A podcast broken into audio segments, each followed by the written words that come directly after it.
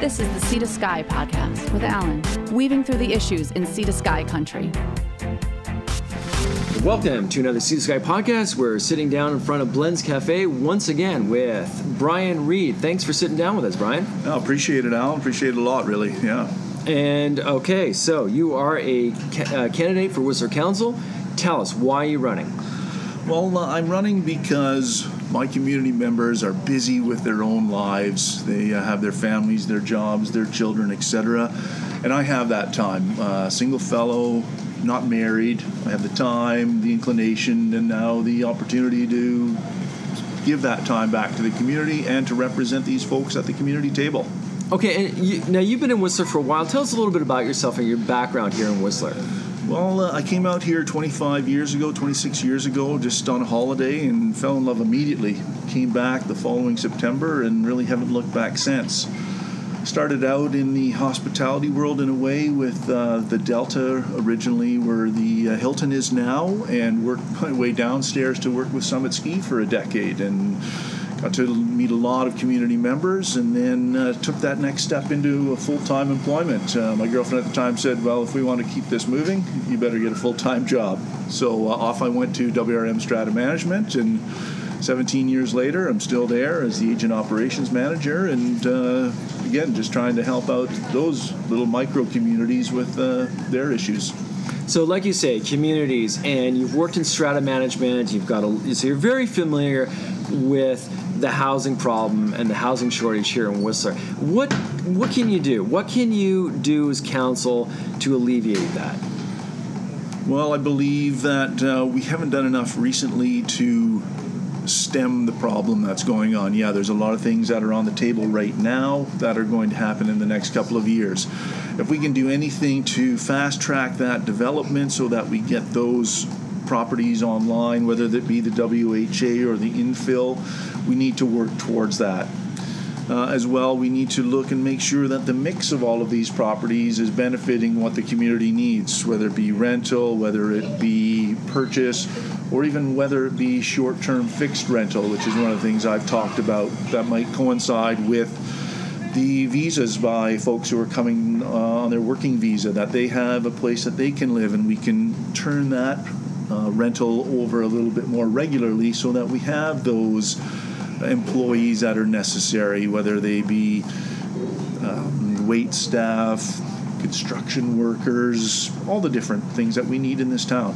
Do you, what would you make a priority? Would it be short, you know, I don't want to say short term because some people are here for two years, but the rental employee housing or the housing for purchase for people that are, you know, looking to buy a house below, slightly below uh, market rates? We've got to look at both of those because we have great people in here that can't afford to buy even at that market rate but are providing a great service. So we need to be able to offer them that rental opportunity.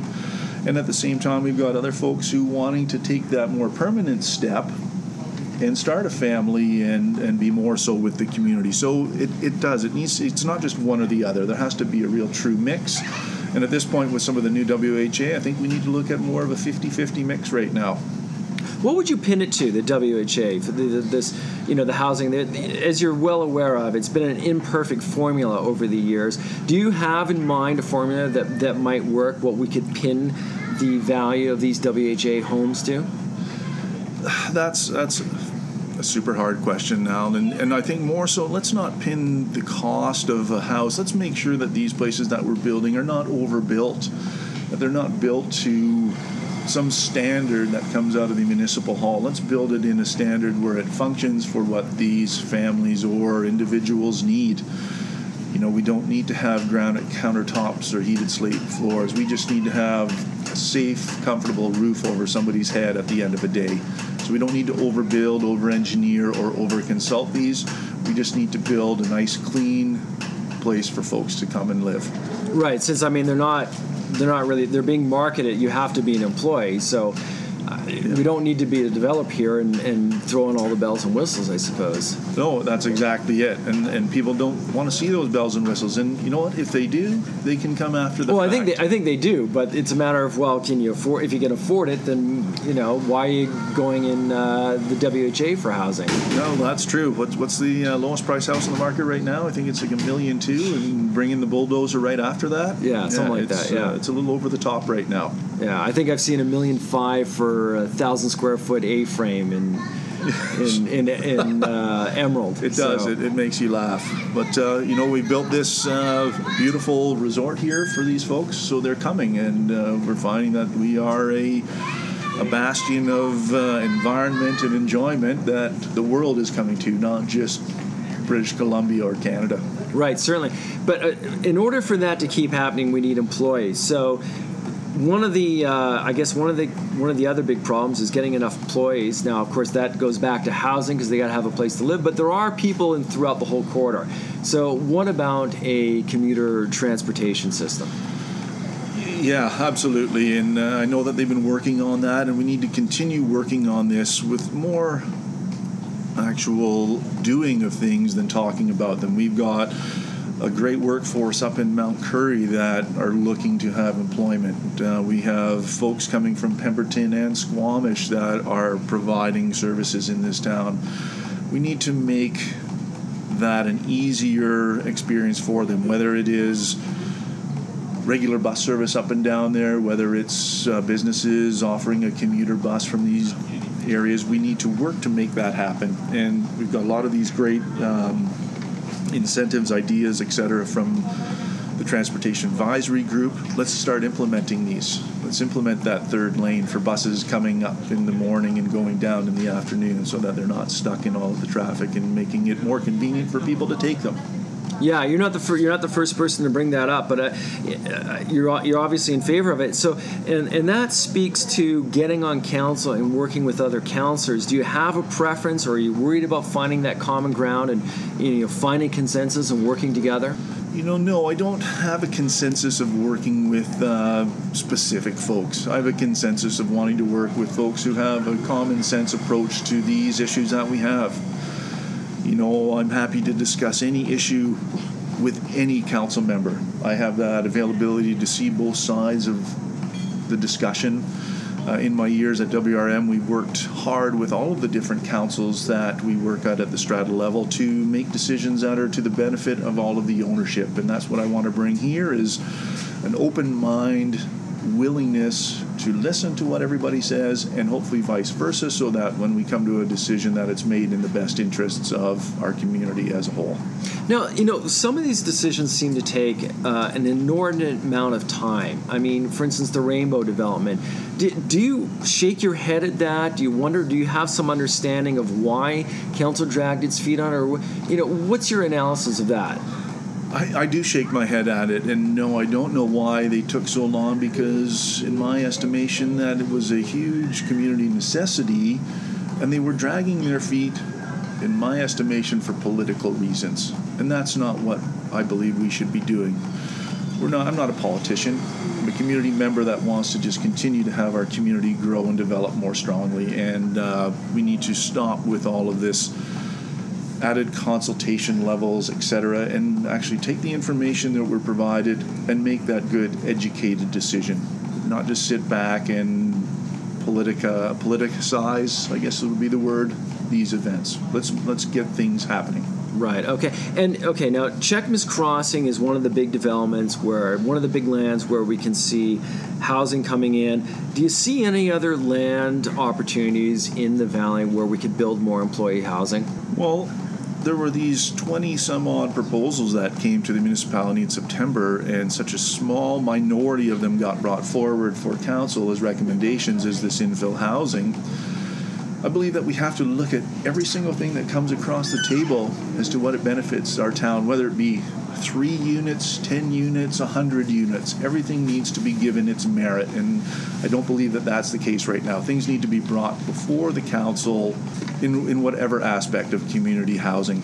no no uh, proposal is a bad proposal in my mind. What about if it's an apartment block style project? Where would you? What would be your feelings on that? Yeah, there's you know that, that. There's that. The reason I bring it up, there's that land, the parking lot across from Nesters. A lot of people are talking about the density that's going to be built there. I mean, what, what are your feelings on projects like that? You know, I believe in the density, but it has to be in the right place. And there are some areas that we have that. Uh, you know, the lower lands that they're discussing in the Checkmus two development for W H A. There's opportunity there that five, six-story buildings could be put up, and they aren't built to that form and character coming out of the R M O W. That it's functional, it's affordable. It doesn't block people's views out there. There are areas that multi-story residential buildings can be put in place. So yes, I am in favor of, sorry, uh, uh, existing increases to densities. Right, okay. And what about increasing Whistler's boundaries? There's, there ha- there's been a little bit of talk, um, perhaps working with First Nations and creating um, projects mainly for employee housing, or a mix probably of market and employee housing, a little bit north and to a little bit the south of us.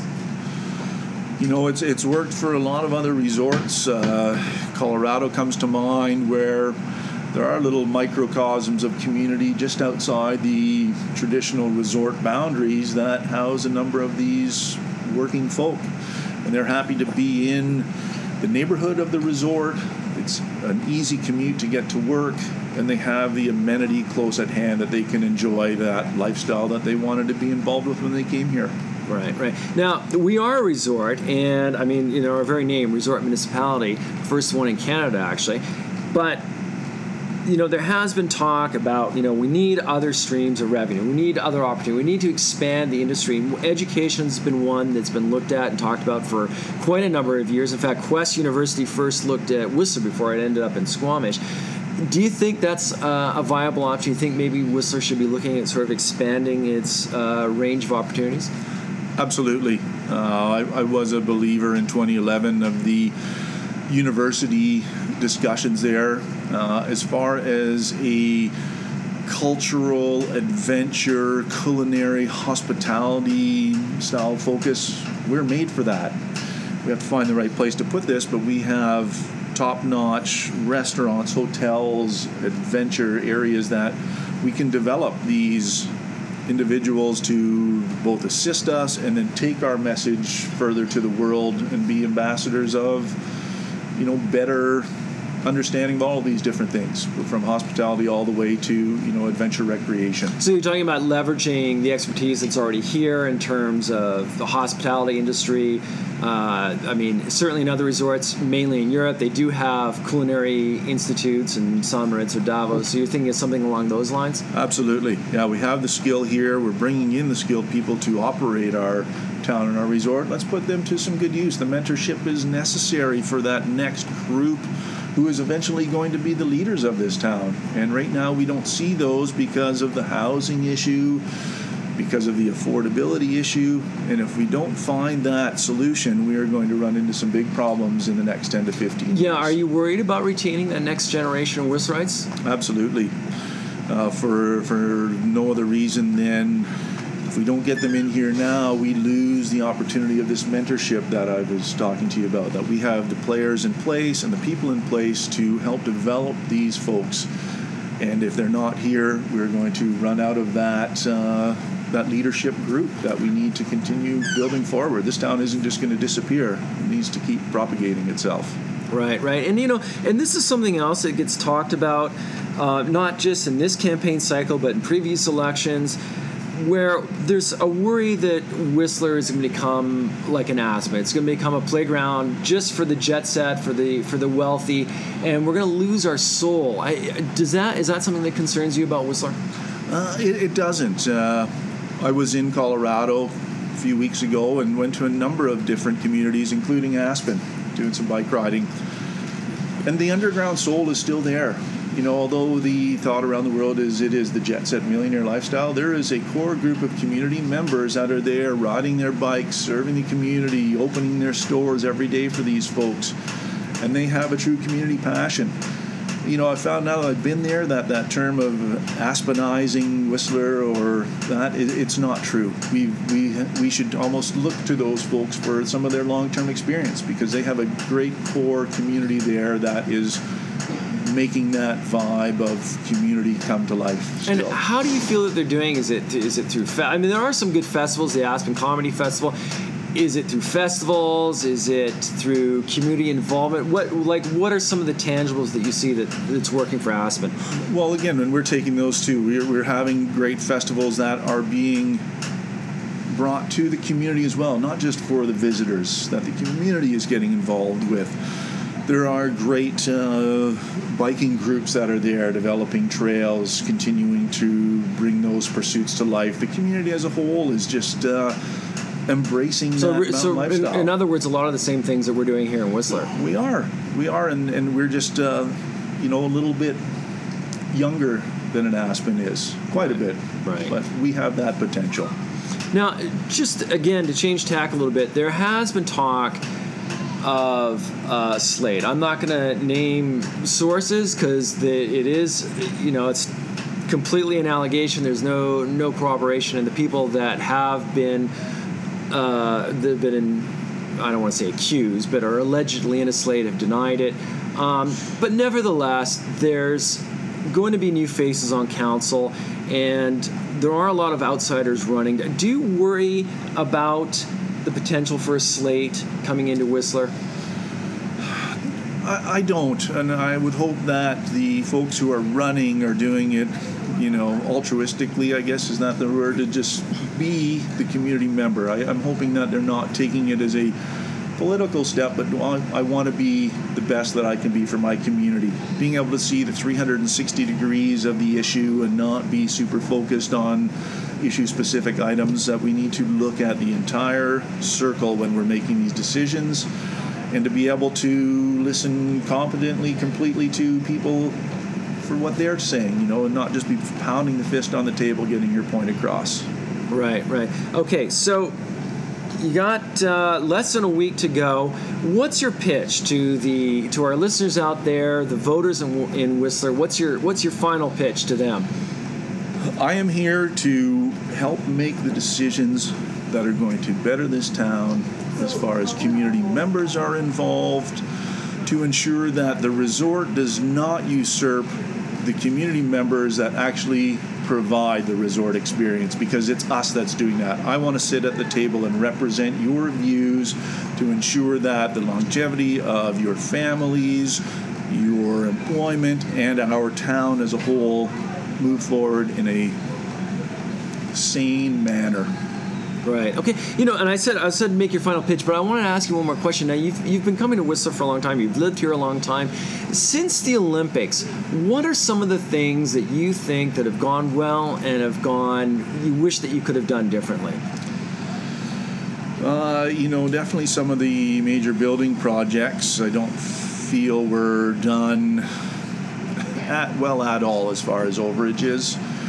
Some of the things, uh, you know, to say really good things about our municipality, we have been able to manage our infrastructure quite reasonably. We're doing good jobs of replacement, addition, continued work on that, because if we don't, we need, you know, we're going to have trouble. Power, water, and sewer. Three big things that nobody's really talked about at this level. Those are some main points of what a municipality is supposed to do. So let's keep doing those things great. Now when we have an opportunity, when we're building some buildings, some new stuff, such as the new Wayside Park building scheduled for next year, let's make darn sure that that thing comes on time and on budget. It's now time that the R M O W has listened to the community and now needs to do the diligence to bring these things to fruition. And are there any amenities that haven't been built that you'd like to see built? I mean, I know it all comes down to money and who's going to pay for it, but is there is there a project that we could do that you feel that's been overlooked? I really like what the tennis club is talking about. They have what's referred to as the Holburn Lands back there that is uh, set for hotel development. It's another project that's been mired for years. For yeah. Years and years. Uh, so it was recently purchased by a new company, and they're looking to develop that area. And uh, in exchange for some development rights and some zoning changes, they want to build a community amenity, a new racket facility that also has a community gathering place. They're talking about drop-in daycare, meeting space, an area that the uh, community can come and just sit and enjoy. And being centralized in the valley, what a great spot. Come from all different corners of the valley. It's right here in the hub of town, the heart of the village. That's something that I do feel very strongly right, right. about. Take yeah. some pressure off Meadow Park. Sure would. Yeah. You know, amongst other areas, you know, we need a spot that we can come and just sit and look at the beautiful mountains. Okay, well, Brian, thanks for sitting down with us. Are you are you optimistic? Are you you feel like you're you're in the running at least? Yeah, I like to think uh, I have that dark horse chance. I've always been an optimist, glass half full guy, and um, I believe that we can step out of this uh, doldrums of uh, municipality versus community and take that step to foster just better improvements all the way down the line. So okay. that's what I'm here for. Sounds good. And yeah. good luck. October twentieth, remember, get out and vote October twentieth, or you've got nothing to complain about. And this has been Sea to Sky Podcast. This is the Sea to Sky Podcast. If you have a comment or story ideas, please check out our website at sea to sky podcast dot com or on Facebook and Twitter at Sea to Sky Podcast. Thank you for clicking us on.